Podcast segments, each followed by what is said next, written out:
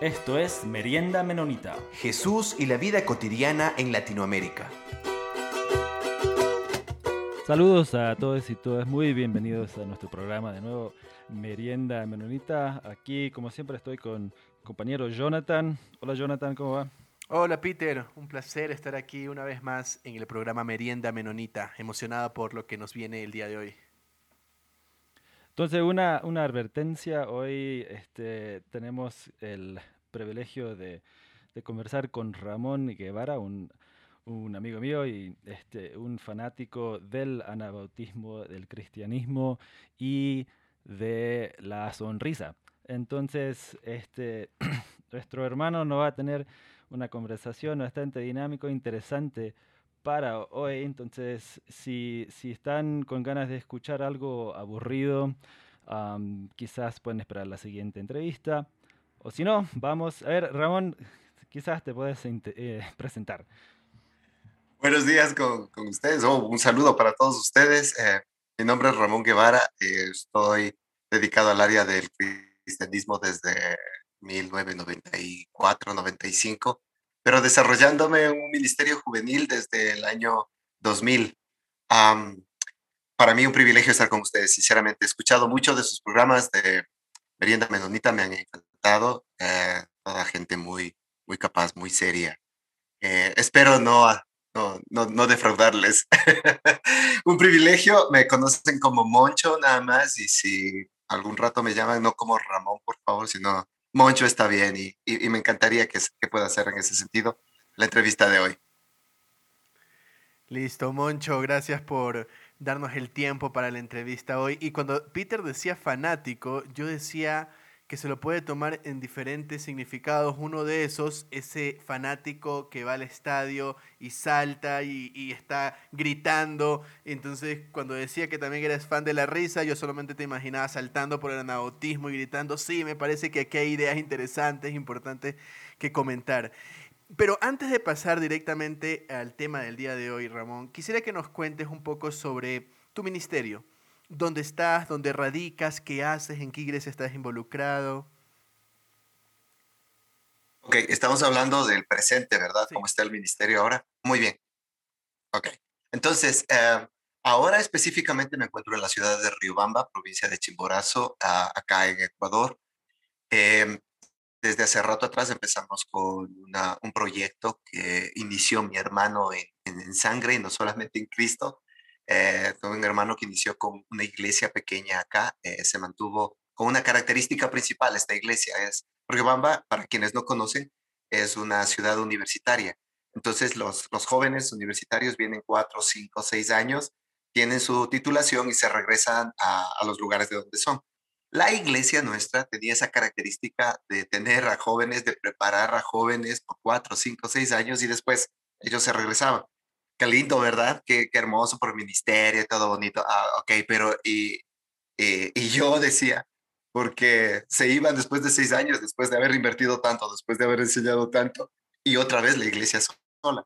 Entonces, fue bastante difícil al inicio. Hoy, gracias a Dios, ya tenemos eh, varias familias de aquí de Riobamba. No estoy enojado con los jóvenes que vienen y van, al contrario, me encanta. Pero ese es mi ministerio, no es una iglesia grande. eh, si alguno quiere esperar en 10, en 20 años ya una iglesia gigantesca y eso es la bendición, Señor. Pues en mi caso no ha sido así. La bendición nuestra es que somos pocos y, y es una gran bendición porque nos conocemos un montón, nos amamos mucho, tenemos más problemas también, eso es cierto, pero en eso estamos acá con la iglesia. Al mismo tiempo estoy dedicado a, a dar eh, estudios, eh, es- se llama Educando Siervos Internacional, es un programa que nació en, en Bolivia y que me encanta porque es la lectura inductiva de la Biblia.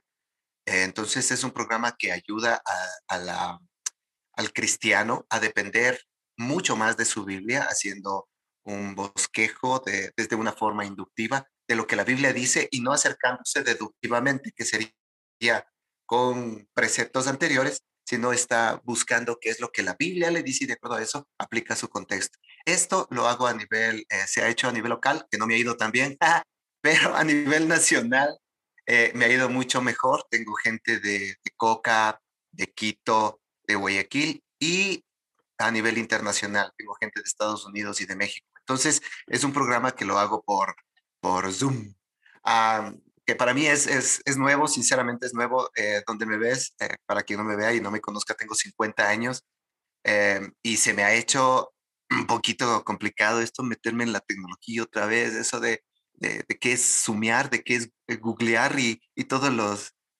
posibles AR que puedan haber, ponle los infinitivos que quieras a, a la informática allí, pero eso, en eso me encuentro ahora eh, y, y, bendecido, bendecido a morir, porque al mismo tiempo, eh, y, termino con, con esto, uh, soy un obrero bivocacional, o sea, estoy dedicado a la obra, pero al mismo tiempo soy un ingeniero en gestión de gobiernos seccionales eh, y trabajo en una junta parroquial acá en el altar. Eh, me dedico a proyectos sociales y, y al área de comunicación en, en, el, en el gobierno parroquial en donde estoy, el altar. Qué bueno, Ramón. Entonces te mueves por diferentes partes, eh, tanto en esa división clásica que se hace de la parte secular como de la parte eclesiástica nacional e internacional. Eh, Ramón, quería eh, preguntarte sobre tu acercamiento con el anabotismo. ¿Cómo fue que llegaste ante esto que algunas personas todavía ahora se preguntan, ¿existe una reforma radical? Yo pensaba que solo era, Lutero el personaje. ¿Cómo llegaste al anabotismo? Ok, me voy a meter en líos aquí con el resto de mis compañeros cetecanos. Estudié en Centroamérica, en Guatemala, en, en. Eh, y Ceteca es conocido uh, por su fuerza, hablemos no de ultraderecha, pero sí de, de derecha. Si conoces el seminario de Dallas, en Estados Unidos, es, es un hijo de, de, de Dallas, CETEC. Yo estudié allí y tuve el privilegio de llegar allá después de, de, muchas locuras mías y necesito hablar sobre esto. Perdóname, me voy a tomar un ratico de tiempo. Uh, ¿Sabías? Yo, bueno, no sabías, te, te, comento, iba a ser cura eh, en, en, mis años mozos y mi familia encantadísima porque el Moncho se iba a ser sacerdote el loco de la familia siempre ha sido el, el loco, la, la, oveja negra. Eh, se me da hasta con el color, si tú ves. Mis hermanos son más blancos que yo. eh, entonces, se iba a hacer cura, pero tuvo un conflicto con un sacerdote debido a ámbito de conocimiento. Empecé a dudar de la existencia de Dios. En las clásicas de uno que va a confesarse con Taita Cura o el señor sacerdote, le, le comento y digo, mi pecado mayor es que estoy dudando de la existencia de Dios. Y el padre me dice, ¿sabes qué? Yo también dudo. Y fue para mí un, choque de esos de, de ¿qué, ¿qué, hace un sacerdote dudando de la existencia de Dios? Entonces dije, no, en serio, si ellos se han dedicado tanto tiempo, Dios no existe. Ok, te resumo la siguiente parte porque es una parte bastante grande. Fui con los testigos de Jehová, fui con los mormones eh, y fui con eh, la, parte suave del, del satanismo, o sea, con lo de la música, y empecé a meterme un poquito más. Dentro de ello leí una, parte que ellos tenían en su Biblia negra que decían que Satanás es más poderoso que Dios. Entonces les pregunté a Dios, entonces, si existe para ustedes. Y ellos me dijeron que sí. Digo, ¿y dudan de eso? Me dicen, no, eh, Satanás es más poderoso que Dios y Dios sí existe. Digo, pero no dudan de la existencia de Dios. Me dicen, no. Entonces digo, ok, un cura dudando de la existencia de Dios, un satanista que cree que Dios existe. Y se me hizo toda una locura en mi cabeza y dije, no, tengo que buscar alguna manera.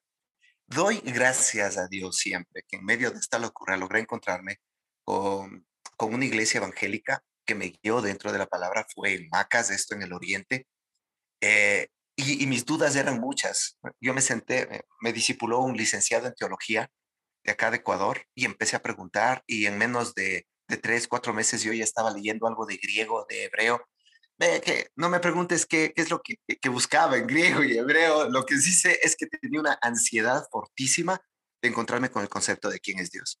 En la parte de atrás de unos folletos que me encontré de estudios, clase decía Seminario Teológico Centroamericano. Cuando le pregunté al, a, este licenciado, digo, mira, quiero estudiar, quiero saber quién es Dios. Pero no por hacerme pastor ni, ni cosa por el estilo, solo quiero satisfacer esta necesidad fuerte de saber quién es Dios. Él me dijo, escribe Uh, lo siento, pero no sé si, no, si te respondan porque tú llevas apenas unos, ¿qué? Cinco, seis meses en el cristianismo. Uh, hay gente que ha estado orando y, y, escribiendo durante tres, cuatro, cinco, seis años para entrar al seminario que ya son pastores y que no les han permitido entrar. Te resumo, escribí, me dijeron sí, eh, me pusieron un año como plazo, cumplía el año como plazo con las justas del momento en que yo ya podía entrar y llegué al seminario teológico. Allí entonces, como ves, y todo esto era para decirte que yo, en mi discipulado, eh, mi formación cristiana, la leche espiritual no adulterada la recibí por parte del seminario. O sea, soy un hijo del seminario, más claro, no de ninguna iglesia ni, ni denominación. El, seminario ah, acuñaba o, permitía que haya gente de muchas, em, de muchas denominaciones, pero siempre hay una declaración de fe. Entonces, esta declaración de fe es un poquito general en cuanto a Dios Padre, Dios Hijo, Dios Espíritu Santo, eh, su obrar en nosotros, la salvación que no se pierde, las escrituras por encima de cualquier cosa. ¿sí? Entonces, frente a ello, ya me desarrollé, eh, tomé mi licenciatura, hice dos años de maestría en el ámbito teológico, empecé a desarrollarme con jóvenes, con temas mucho más sociales como el noviazgo, que es el tema que más he desarrollado yo con jóvenes y es el que más ha impactado. He llegado a tener gente, eh, o sea, aquí para echarme las flores delante de ustedes, he llegado a tener unas 600, 700 personas en un solo lugar antes de la pandemia eh, recibiendo estos cursos de, de noviazgo. Ok, de, eh, lo que pasó eso en Centroamérica, vine acá a Ecuador y en Ecuador, eh, cuando quise poner todo el conocimiento que tenía sobre lo que había visto, mi iglesia, a mi iglesia no le gustó. A mi iglesia era un poco más tradicional, acostumbrada el Día del Padre, el Día del Madre, el Día del Pastor, el Día de la Biblia, y yo buscaba algo más. Yo buscaba algo más dinámico y en mi dinamismo buscaba el, el hecho de, de, impactar vidas con, con, el Evangelio. No digo que no lo haga la iglesia, no, cuidado, los hermanos de la iglesia no se me van a resentir por eso, pero yo buscaba, yo en lo personal, como ves es, es un asunto muy sui generis, yo buscaba algo así. Y uh, me uno acá en Riobamba después de estar eh, peloteando por, por el oriente, me vine para acá, para Riobamba, por una enfermedad de mi hijo. Acá encuentro una iglesia indígena cuando me uno con ellos, eh, ellos me dan la oportunidad de, de ser el, el único eh, mestizo entre eh, los indígenas, que eso es para mí importantísimo. Nos dicen que los mestizos somos los que dejamos de lado a los indígenas, pero déjame decirte que no, son los indígenas los que nos ponen de lado a los mestizos. Con todo respeto para mis hermanos indígenas. Ah, logré, logré estar allí con ellos y me dieron la oportunidad de ayudar en el ámbito de, doctrina y Biblia porque conocían eh, lo aferrado que soy a eso. No me muevo si no es con teología. Y cuando en medio de esto hay un investigador, eh, que, que, sí puedo decir su nombre aquí, es Julián Guamán, es un muy buen teólogo, muy, muy, muy, muy bueno. Le respeto muchísimo. Eh, un investigador nato, es, eh, lo de él es la historia de iglesia y demás, creo que he estado con ustedes varias veces, eh, tiene mucho conocimiento en tantas áreas y él eh, empieza a, hacer su doctorado, me parece, o es una de las tesis que él tiene, en donde hace una investigación sobre la cosmovisión indígena y la cosmovisión cristiana, cómo se empatan. Tuvimos unas conversaciones camino a Colombia increíbles sobre aquello. Entonces, en medio de esto, me, encantó mucho más, me encantó desarrollar un poco más sobre, sobre ese tema. Y él, en, toda esta investigación, uh, hace un análisis de personajes menonitas importantes que habían llegado a Ecuador y que ellos fueron quienes pusieron el fundamento eh, de, de, de, la fe que, que la iglesia eh, menonita eh, debería tener, digo yo debería en la iglesia indígena porque fue fundada por menonitas. Y cuando les veo ahora, les veo con, con un afán pentecostalista increíble, entonces también me despertó mi, mi curiosidad, digo, entonces, ¿qué creen? Eh, ¿Qué dicen ser? Empezamos a hablar con, con Julián y, y me encantó, me encantó muchísimo las bases eh, menonitas que tenían, es lo, lo, mismo que yo buscaba, es lo mismo que yo seguía, es la mejor manera para mí, para mí, ojo, no estoy diciendo que es la única, es la mejor manera para mí de encontrarme con Dios. Eh, ver un Dios en la comunidad, ver un Dios en respeto uh, por la palabra eh, y, y, el, y el, donde peleaba un poco y todavía estoy peleando es en esto de Cristo por encima, las palabras de Cristo por encima de, la, de, de las de todos los demás. Todavía estoy batallando con esto por, por lo, eso del Espíritu Santo y, y Pablo y, y, sus cartas posteriores que nos dijo eh, Jesús y que, dejaría casi en, cero cuando eh, Pablo aterrizó un poco más. Pero esa pelea es ver, uh, mía, muy personal.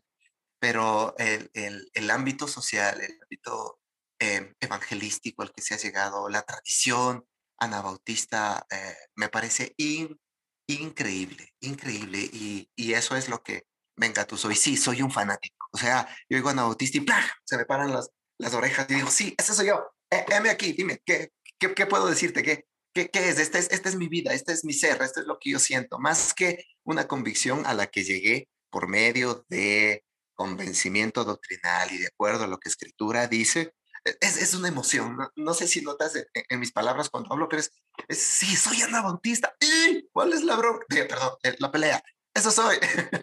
y, y bueno, creo que es de esa la manera.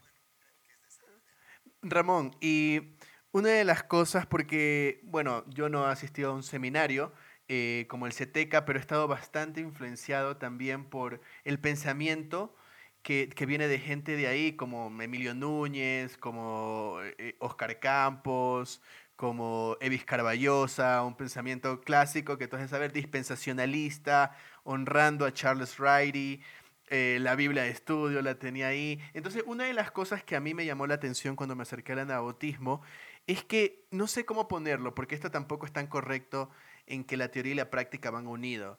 Eh, pero ponerlo como que este énfasis en eso escatológico, que saber exactamente tres años y medio, después tres años y medio de no sé qué tribulación, y luego ya no estaba tan de manera una cosa tan fuerte donde vamos a dedicar casi medio año a enfocarnos aquí, sino que el interés radicaba en otro lado. Y hablando con Dionisio Bayer, él decía, lo que yo propongo como anabautismo es algo que yo creo que todos los evangélicos tendríamos que concordar.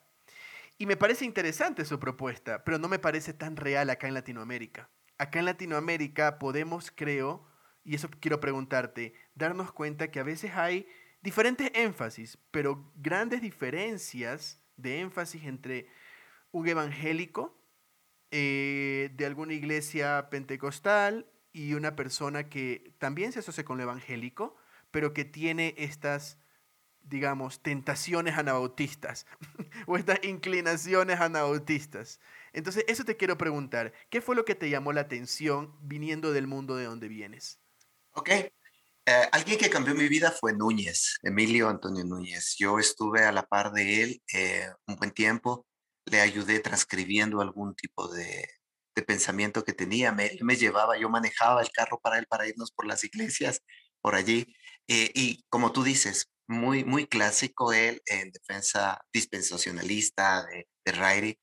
Ah, pero después cuando, cuando estuve eh, en la parte final, tuve el privilegio de mirarle a él hablándonos a todos los, los estudiantes y yo, para mí, yo soy su discípulo. Eh, no sé, mi hermano ya está eh, en la gracia de Dios compartiendo con él. Él no sé si me vio como su discípulo, pero yo trataba de chupar todo lo que él decía, era como una esponja. Y uno de sus discursos al final, con el dispensacionalismo progresivo específicamente, él sí dijo, mis hermanos, yo quiero disculparme con todos ustedes.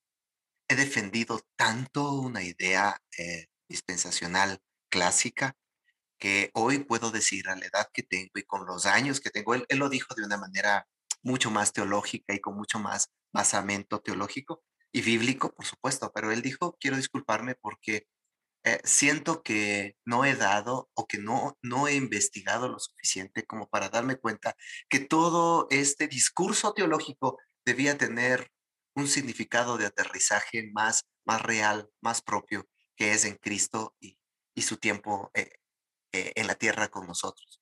Entonces, e, eso para mí es, muy profundo porque todo lo que hemos analizado en cuanto a, a cómo Dios actúa eh, en toda su historia y cómo hemos logrado o se ha logrado realizar eh, un estudio específico de tiempos especiales en los que se viene como un espiral progresivo de cómo Dios actúa y la humanidad actúa dando un punto mayor y un punto menor, o sea, el éxito y el fracaso para nuevamente volverse a encontrar con éxito y fracaso una y otra vez, y cómo Dios actúa en estos tiempos a los que les llaman eh, dispensaciones, Ah, cómo eso tenía que volverse más carnal.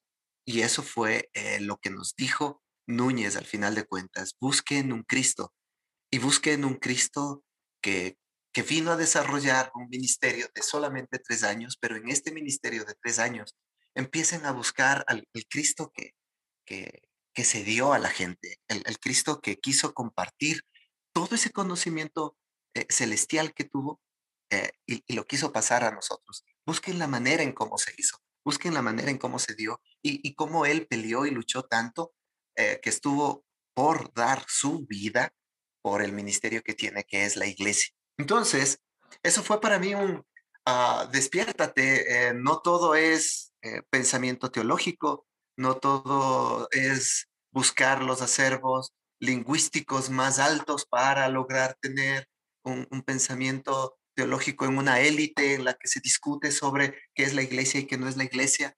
Ah, y me di cuenta que el seminario es como, no, no yo, yo creo que son varios, varias personas que han visto esto, el seminario es un super maxi.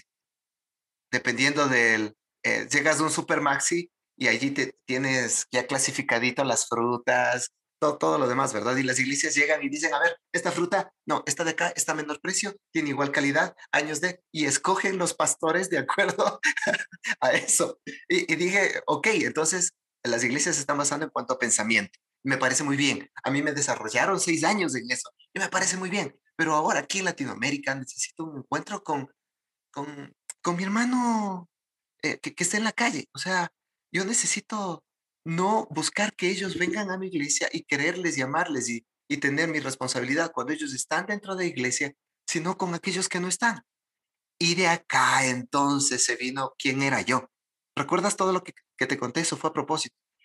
Ah, testigo de Jehová, mormón eh, y, metalero, y de allí para medio satanista. Ok, ¿qué con ellos? O sea, ¿qué es lo que ellos están buscando? ¿Es que en realidad son malos? O también están en esta búsqueda de esta espiritualidad o en la búsqueda seria de quiénes son. Y yo tengo amigos de todo. O sea, al, final de cuentas, perdón si, si hago mal en decirlo acá, pero tengo todavía mis amigos metaleros. Soy parte de un, de un grupo de, de rock en el que sí, el rock y, que, que, que la cruz invertida y demás. Ok, pero son mis amigos.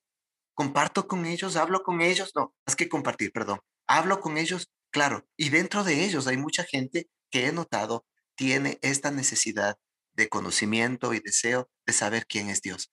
Como yo pasé por allí, mira, se me ha hecho sencillo hablar y, y es, la, es una forma diferente a la que la iglesia te da.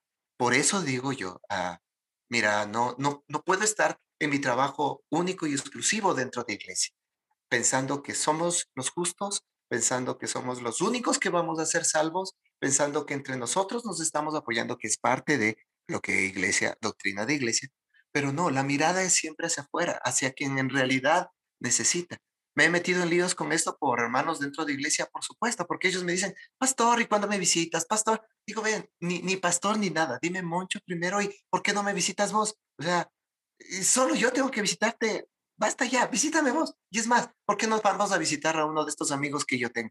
Ah, ¿Cómo, mi hermano? Si la, la, luz que tiene que ver con la oscuridad, nosotros somos la sal de la tierra, y si perdemos esa... Ah, entonces digo, ahí está, eso es lo que Núñez me decía. Tanta palabrería, tanto conocimiento, tan, eh, me puedo recitar 100 versículos bíblicos de este rato y te gano eh, con uno de esos juegos, has visto que, que se sienten un, un cerrillo y ¿quién dice más versículos bíblicos? Hasta el Jesús lloró, me acuerdo, ya ves, pero ¿de qué te sirve si no te sientas a la par de uno de estos hermanos que, que tal vez están, ¿qué, te digo yo? Se han fumado una mota o, se han pegado algo y, y, están con un deseo fuerte de, de saber quiénes son y están tan perdidos que lo están haciendo, están buscando a su manera encontrarse a sí mismos. ¿De qué te sirve todo esto? Todo este conocimiento si tú no tienes ese amor por ellos. Entonces, allí el anabautismo.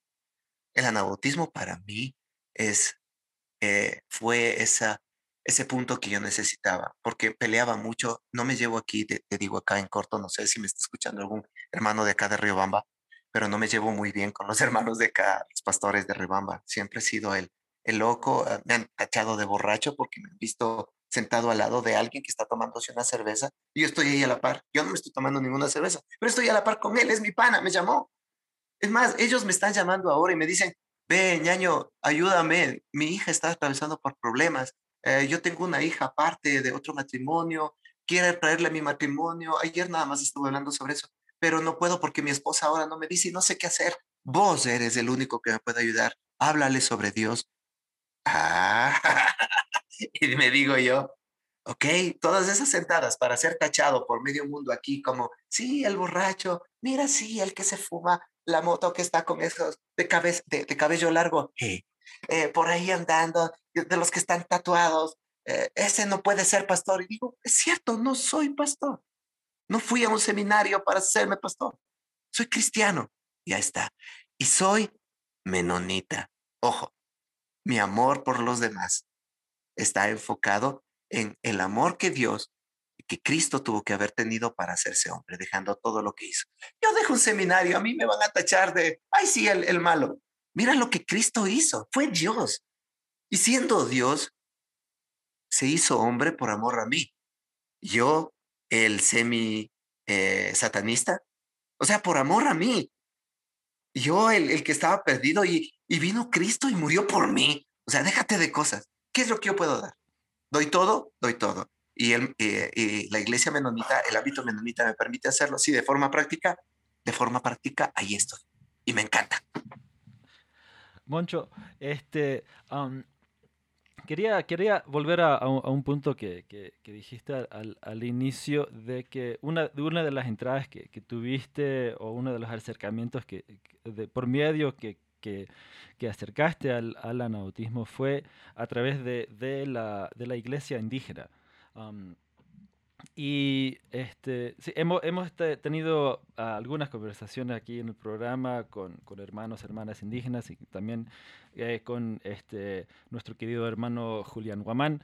Este, quería ver si, si, nos podría comentar un poco de eso y en, eh, ah, entonces, en tu caminar, en tu, ahorita lo que estás hablando de, tu misión, ¿cómo te ha impactado esto del, de la como visión indígena y cómo eso empata con, este, con el, el, el. Eh, y, entonces, y, cómo, cómo, es esa relación de, ser parte de, una iglesia anabautista, pero que es mayormente indígena? Ok. nuevamente, como les dije un inicio, lo mío no es tanto teológico ni demás, sino más práctico y una experiencia muy, muy personal como yo lo veo, te voy a, te voy a indicar. No te diría que ese es, eh, voy a escribir un libro sobre mi acercamiento indígena anabautista. No, no voy a hacer. Entonces, ah, te, recriminarán, te van a hablar mucho sobre lo que yo pueda decir o lo que haya dicho. Eh, te voy a dejar ahí mi, mi número de teléfono para que no te metas en lío, ni Peter, ni Jonathan. yo no tengo la culpa. El moncho ha sido así. ¿Qué le vamos a hacer? Ok. Frente a esto, a a mí me impactó muchísimo el, el amor eh, por Dios que tiene eh, el indígena. Te lo digo sinceramente. El amor y respeto por autoridad divina.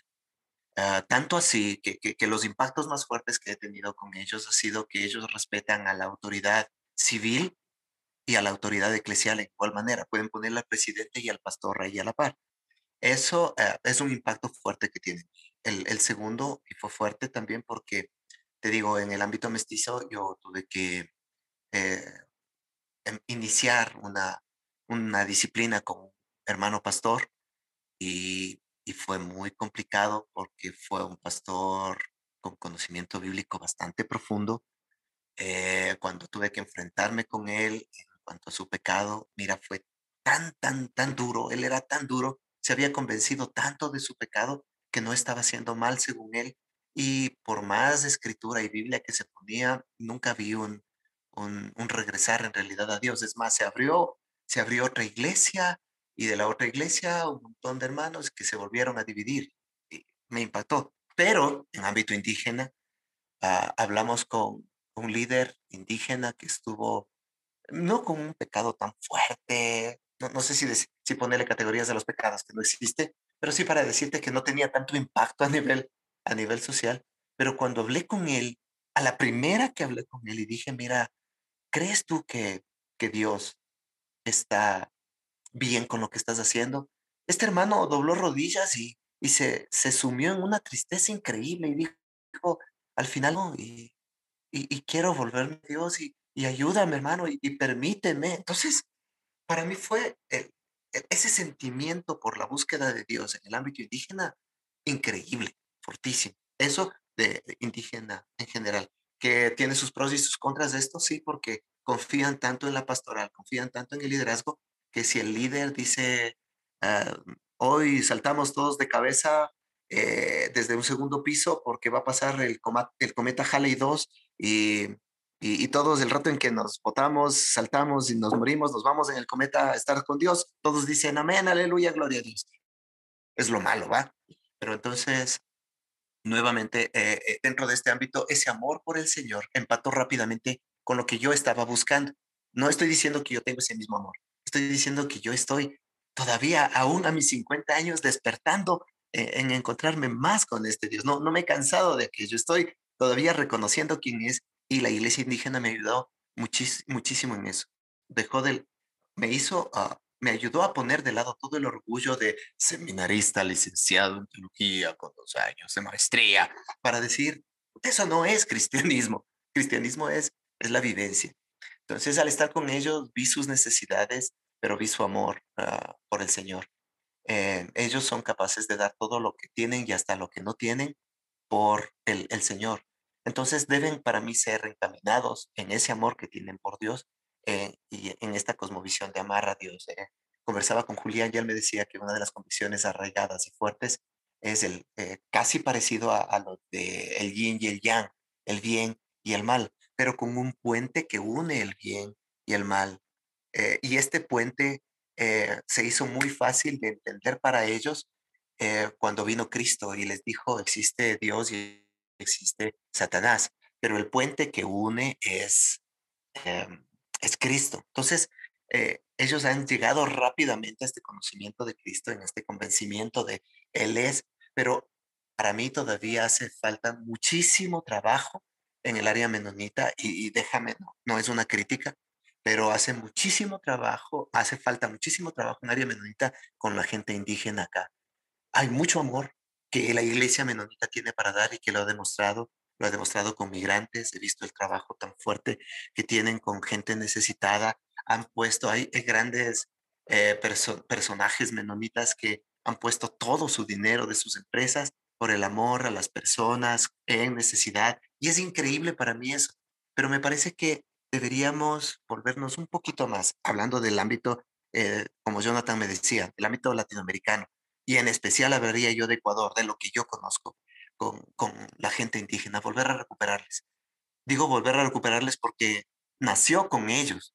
Eh, quienes pusieron su base fueron menonitas. ¿Ok? Y ahora todos ellos son pentecostales todos ellos, bueno, una gran parte, perdón, una gran mayoría, son, son pentecostales por la búsqueda de esa emoción, de ese eh, deseo de servir a Dios. Si podemos aterrizar ese deseo de que puedan mirar a Dios en el otro, en el que está la par mía, el centro, la, la comunidad misma, ellos ya tienen arraigado que es comunidad, saben muy bien que es comunidad, respetan mucho más comunidad que hasta aún eh, lo sienten como su propia familia. ¿Te, das cuenta que, es esto? Entonces, mi, mi, yo me acuso a mí mismo, no a ustedes por si acaso, ¿por qué yo no puedo mostrarles este, este amor menonita y, y hablarles sobre esto para que ellos se vuelvan nuevamente? Pero para eso va a ocurrir un poco de tiempo, hay que volver a hacer una reingeniería mental, le llamo yo, destruir todos sus conceptos que tienen tan arraigados, eh, ellos están tan basados en que eh, no debe haber una batería en la, iglesia, no se debe ni siquiera aplaudir, solamente el piano por un lado, por el otro lado que el Espíritu Santo y que dejen que fluya. Y, están tan perdidos como yo al salir del seminario. Perdón por mis hermanos etecanos, pero están tan perdidos como yo al salir del seminario, en la búsqueda de Cristo. Y, donde yo ahora me encuentro feliz en el ámbito menonita por haberme encontrado con este Cristo. No sé si pude eh, responderte, Peter, o te confundí más.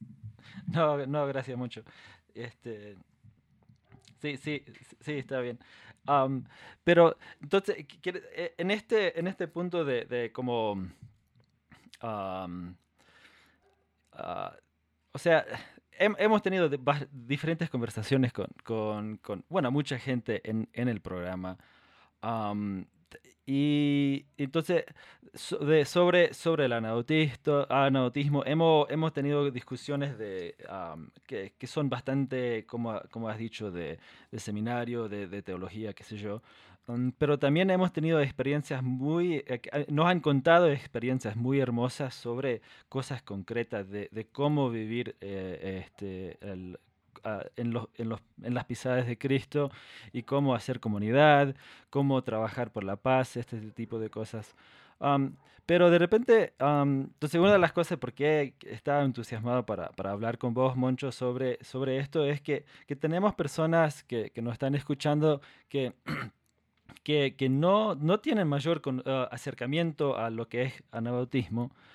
Y entonces quería eh, pedir si, entonces, ha, ya este, demarcado algunas cosas, pero para, para, el pibe nuevo al, al, al, a la iglesia o para, para la persona este, indígena o no indígena pentecostal, que eso es lo único que, que, sabe quizás, o, católico por último, ¿qué, qué cosas este, definidas nos podrías destacar que, que, el anabautismo sí tiene puntos diferentes. No podemos decir que todo es lo mismo. Y, y bueno, como decía Palmer Becker, que él, él lo veía como, como un plato servido con, con, diferentes sabores y, que, y este era el sabor que él más le, le gustaba, ¿no?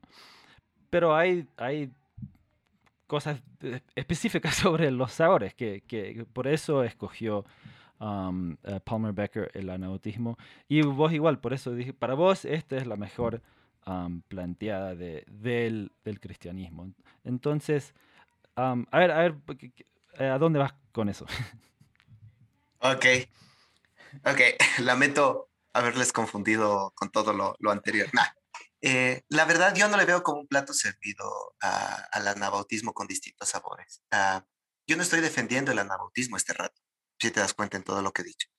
Eh, mi plato central es Dios, es probar de Él. El anabautismo para mí es eh, el medio, no el fin. Es un medio más. Eh, yo no creo, y yo no le diría a ningún muchacho, ve, acércate al anabautismo porque el anabautismo es lo mejor, acércate a los menonitas porque los menonitas son lo mejor, acércate a los pentecostales, acércate a... No deberías buscar un acercamiento a eso. en lo personal, mi acercamiento es a Dios. Eh, y, Dios es para mí, si le ponemos en el, en el ámbito de comida, que me gustó mucho, uh, yo diría Dios es, es mi sopa. Eso es lo que a mí me encanta la sopa. Hay quienes no y van a decir, ah, quiero. Hay quienes dirán, para mí Dios es mi, en, en, ámbito de sabores, uh, mi, mi, mi, mi, asado. Mi asado, exactamente, eso iba. Mi picaña, termino tres cuartos con papito. Ok. Pero para mí es mi sopa porque eh, puedo tener tenedor y cuchillo que son instrumentos válidos para un asado. Pero como yo estoy buscando mi sopa, cuando quiero comer con esto no voy a alcanzar. El anabautismo eh, y los menonitas son mi cuchara. ¿sí? Ese, es mi, mi medio para acercarme de mejor manera a Dios. ¿Qué le digo al pibe? ¿Qué le digo al muchacho? Sigue en la búsqueda de Dios. Sigue eh, en desarrollarte espiritualmente como, como deseas desarrollarte. Nosotros nos, nos desarrollamos tres ámbitos fuertes, espiritual, eh, físico, emocional tal vez, y muchos más, no solo tres. Hablemos de, del ámbito físico y, del no físico. Y debemos estar creciendo de igual manera. ¿sí? Empezamos a crecer, hay cambios en nosotros. Eh, cuando estamos como muchachos, nos cambia la voz y nos cuesta pelear con eso al inicio, salimos con gallos y, y demás. Ah, hay dolores musculares por eso, o botamos cosas. Ok, pero espiritualmente también. La mayoría de, de la gente y muchachos que conozco no han logrado desarrollarse espiritualmente. Es más, conozco a gente dentro de iglesia que lleva metidos en iglesia por más de 20 años que no se han desarrollado espiritualmente. Están siguiendo una denominación, están siguiendo una marca en lugar de seguir a Dios. Las palabras de Núñez para mí nuevamente son fuertes. Dejen de estar peleando tanto con un montón de cosas y céntrense en esos tres años de Cristo el amor que él tuvo por los demás, la búsqueda de mostrar el amor de Dios. ¿Qué es para mí entonces eh, lo, importante? Es la búsqueda de Dios. Es, encontrarme con este Dios. ¿Existe? ¿No existe? Uh, tú, tú puedes tener esta, eh, inquietud, válida como inquietud, pero esta inquietud debe forzarte a analizar qué es lo que hice. Lo tomé tan en serio. Si te fijas, lo mío no, no, no ha sido impulsado por el ámbito de que mis padres fueron cristianos. No, no lo fueron. Mi familia fue cristiana. No, no lo fue. Sabes que cuando me iba a ser cura, querían hacer una fiesta, matar un borrego, hacerse un asado o unas papas, invitar a, a, todo el vecindario, porque me iba a ser cura. Cuando me hice evangélico, por seguir el evangelio, eh, me prohibieron la entrada a la casa. A ese punto llegaron. Entonces dije, uh, ok, vengo de una familia cristiana. No. Soy muy sui generis en mi acercamiento a Dios. Sí, y tal vez ese sea mi ministerio. Yo estoy encontrado con eso. Como Pablo se dijo un día, soy a los gentiles, yo soy para los rockeros, por así decirlo. soy para toda esta gente que todavía no tiene un convencimiento firme de quién es Dios. Y, y lo que buscaría y lo que diría y lo que hago es incentivar en el deseo de amar a Dios y que ocupen, eh, perdón si suena fuerte esto, pero que ocupen el medio que más eh, les ayude a encontrarse con este Dios. Dios es Dios al final de cuentas. En la iglesia menonita como en la iglesia pentecostal, Dios es Dios.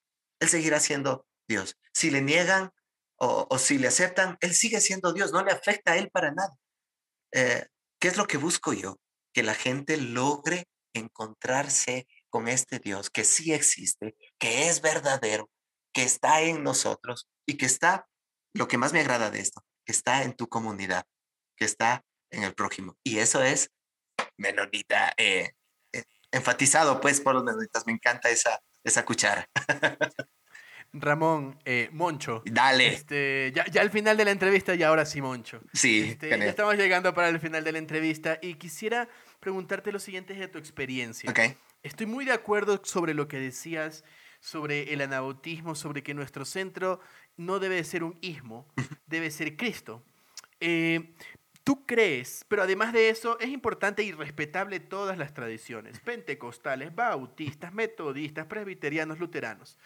¿Tú crees que hay alguna manera, justamente por nuestro contexto latinoamericano, que hay alguna denominación, por ejemplo, metodi metodistas, pentecostales, bautistas, que puedan tener acercamiento sin perder su identidad con su denominación bautista o pentecostales. Pensemos en los pentecostales, que ya es el, una de las denominaciones que ha traído, y tengan acercamiento sin cambiarse de denominación, sino ver que hay ciertos énfasis interesantes y en lugar de tomar solo un plato, hacer una pampamesa, donde puedan tomar algo del anabautismo y seguir identificándose con pentecostales. ¿Crees que eso es posible en nuestro contexto? Pero por supuesto, fíjate el contexto tan diverso que tenemos.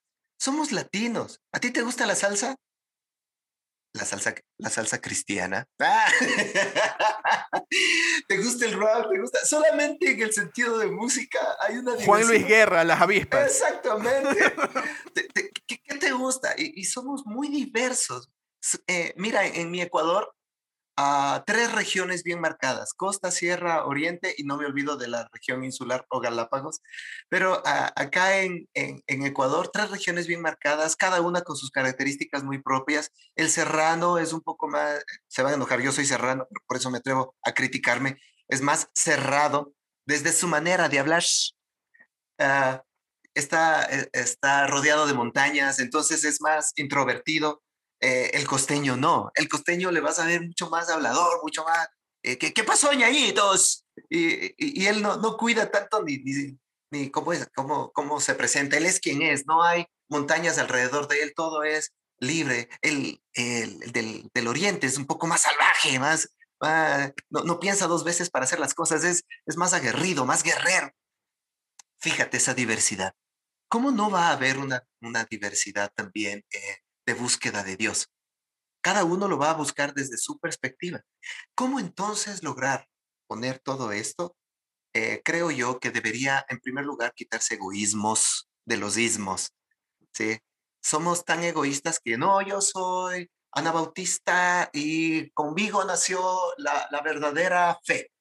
Eh, los bautistas después se unieron a los anabautistas, pero nosotros somos eh, aquellos que hicimos el Evangelio y morimos, recuerden que los ahogados que tuvieron un día por la persecución de la iglesia, nosotros somos, de, o sea, la búsqueda por la defensa de tu doctrina hace que nosotros nos volvamos uh, fariseos. y saduceos.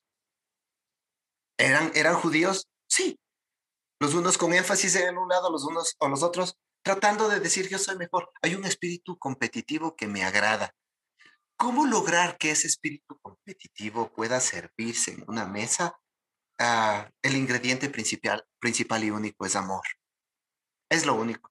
Eh, para mí, el amor que, que, yo estoy buscando de parte de Dios hace que, que me esfuerce dos veces por tratar de, de estar dentro de, de, la iglesia en la que estoy. O sea, y me voy a explicar de mejor manera. Ah, he pasado por momentos bastante difíciles en el ministerio. Ah, he sido chofer, he sido operador de retroexcavadora, me dañé el brazo y el hombro por ser palero. Eh, ¿Todo por qué? Por ganarme un salario para poder ayudar dentro de mi casa, porque la iglesia en donde estaba, te dije, era una iglesia con jóvenes que pasaba seis años, seis años, entonces yo no tengo el programa que tienen algunos de, eh, programa a los emprendedores, a los líderes, ah, porque son los que diezman más y entonces diezman más y, y porque diezman más, entonces tengo yo ya una cobertura en la que la iglesia me paga. No.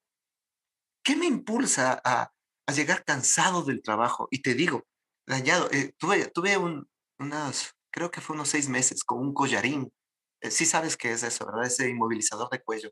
Y así trabajaba con, con, con pala y pico y después de eso, llegar molido, sin querer saber nada de mí mismo, porque todos los únicos callos que tenía, el endurecimiento de piel que tenía en los dedos y en los ojos por la computadora, por estar tecleando. Y ahora me tocó eh, hacer esto por, ¿por qué? Decía yo, ¿por qué trabajo? Por mi familia, sí, pero por llegar en la noche, bañarme y correr, esté mal, esté como esté, a conversar sobre el Evangelio a la iglesia donde estaba.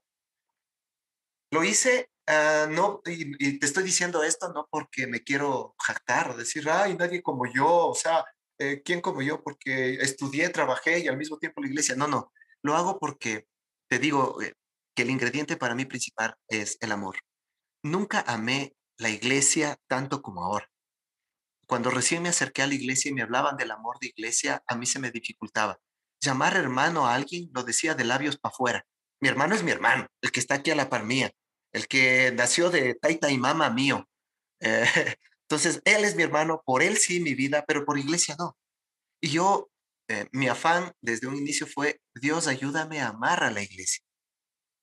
Eh, y, y, él empezó a entrenarme, me dio hermanos que, que hasta me, ¿qué te digo? Me amenazaron de muerte, hermanos dentro de iglesia, por haberle puesto a su pastor, lo que te conversé hace un momento en, disciplina.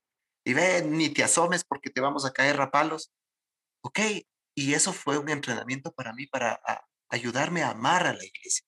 Una iglesia que con el tiempo eh, tú dejas de, tener las ideas tan buenas que tenías en un instante eh, y eres el pastor que queda de lado. Si te das cuenta, no hay, no hay peor iglesia que para mí que el evangélico en eso con sus pastores.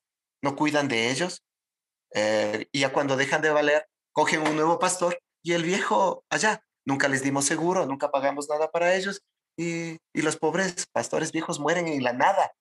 Ah, no, sí, Dios les bendecirá. Pero estoy hablando de iglesia. Ok. ¿Qué me mueve a todo esto aún sabiendo que a eso puedo llegar? El amor por mis hermanos. El llegar a que ellos lleguen a la altura y a la plenitud de Cristo. El amor para que ellos puedan disfrutar lo que yo estoy disfrutando. Yo en mi búsqueda de, de saber quién es Dios, de, de, saborear quién es Dios y que ahora lo estoy encontrando, es, es eso, es, es decirte, ve hermano, encontré el, el remedio para el dolor de, de, barriga, hazte una agüita de, de paico, que no es, no tiene nada que ver, va, pero es poder decirle así, saber que está una familia en malas y, decir, yo encontré esto, eh, ese es ese amor por él. A mí me dicen, ¿cuánto, ¿cuánto me vas a cobrar? Digo, nada. O sea, ¿cómo te voy a cobrar? Pero vos hiciste lo tuyo, tienes tu licenciatura, tienes tu maestría. Eh, yo he llevado psicólogos, no me han ayudado con mi hijo. Digo, ve, yo he ayudado hasta psicólogos. Había un psicólogo que quería eh, suicidarse le mostré quién es Dios y este psicólogo se hizo cristiano.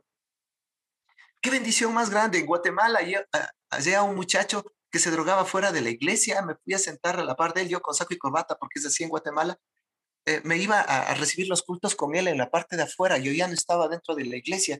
Este muchacho estaba formando parte de la Mara Salvatrucha. Lo sacamos de, allí con, el hermano de él. Me tocó meterme eh, a costa de mi propia vida eh, para poder sacarle a él de eso. Y ahora es un hermano que está liderando la iglesia. O sea, ¿Te das cuenta qué es eso, hermano? O sea, no hay, no hay pago más grande. ¿Y, ¿Y qué me ha movido el amor? ¿Qué puede unirnos? El amor por, por tu hermano. No me importa qué, pena que seas anabautista, qué pena que seas menonita. Igual, vamos a encontrar a, Cristo en medio de esto. O sea, qué, qué, pena que seas, no me importa lo que tú me digas que seas. Para mí eres un hijo de Dios, creación de Él, y que debes volver a Él. Eso es lo que, eso es lo que pasa en toda la Biblia. Crea Adán y Eva en, en el relato bíblico y teológico, el pecado los aparta, viene Cristo, y después, al final, Apocalipsis dice que hay cielos y tierra nueva, con una creación que va a estar como en un principio fue diseñada. Todo este proceso, toda la Biblia, 66 libros que tenemos nosotros para representar algo tan simple. Vuélvete a Dios en amor. ¿Qué nos va a unir en medio de toda esta diversidad? El amor. Dejo de criticarte por lo que eres, dejo de pelear por lo superficial y vuelvo a las bases, al centro mismo, el amor por Dios. Perdón que me haya llevado tanto tiempo. Queridos y queridas oyentes, esto fue Merienda Menonita.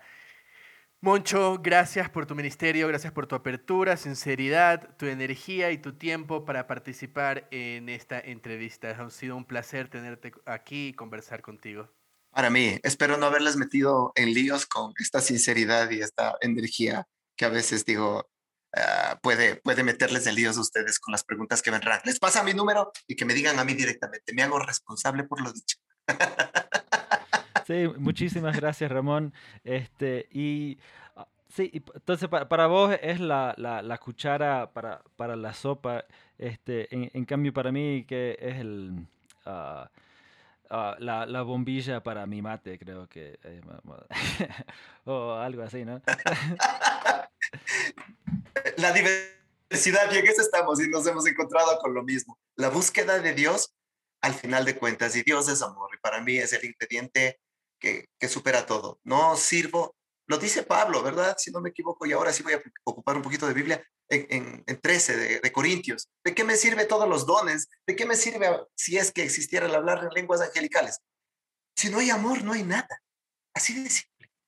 Y en eso estamos, mi hermano. Perdón, dejo de hablar porque yo no soy el que hace merienda menonita.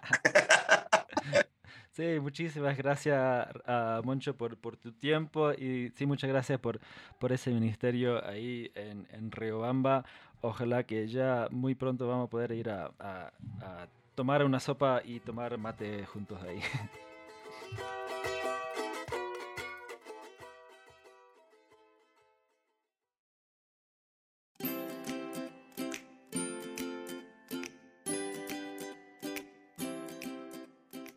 Bienvenidos una vez más a Mate y Charlas. Yo soy Marcos Acosta y venimos hace varias semanas presentando a los escritores de la sección en español de Anabaptist World.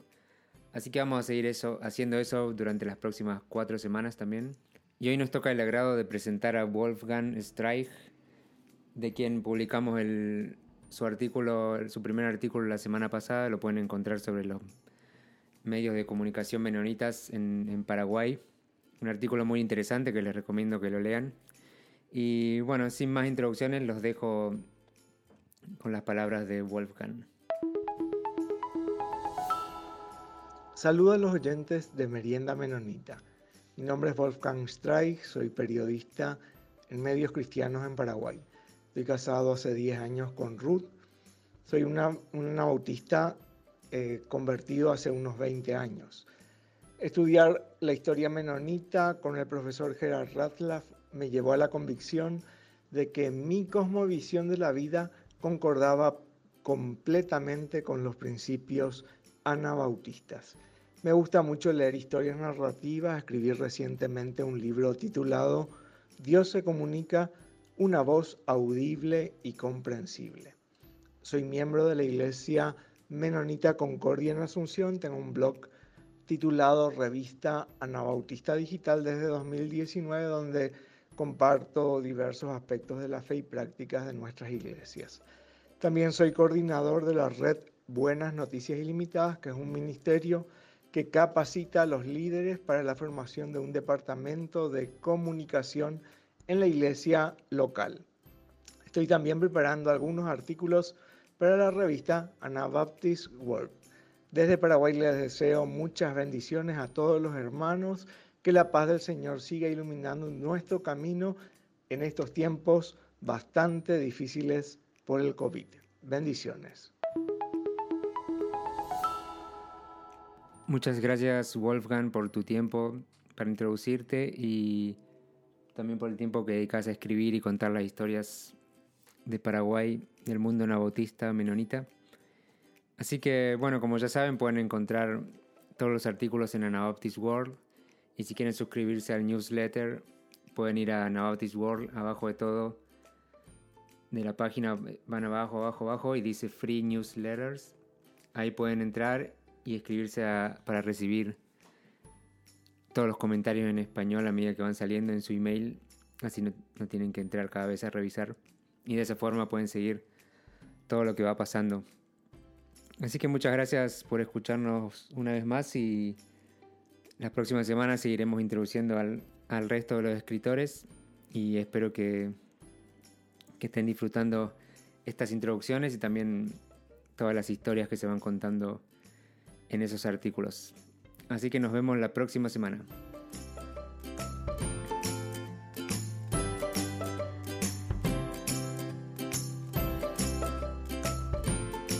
Muchísimas gracias Marcos, este, y gracias por ir introduciendo a estas diferentes personas que nos van a estar contando diferentes historias, realidades de diferentes partes de Latinoamérica. Y entonces estén pendientes, la semana que viene tenemos una entrevista muy interesante y este, igual entre hasta, hasta ese entonces igual nos pueden seguir en Facebook, Instagram para seguir la conversación. Y como siempre agradecemos a la revista Anabaptist World y la Red de Misión por hacer este espacio posible.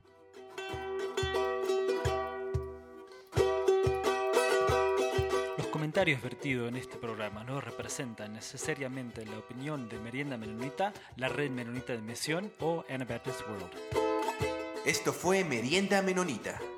Siempre estamos atentos a sus opiniones y preguntas y nos pueden escribir al info arroba.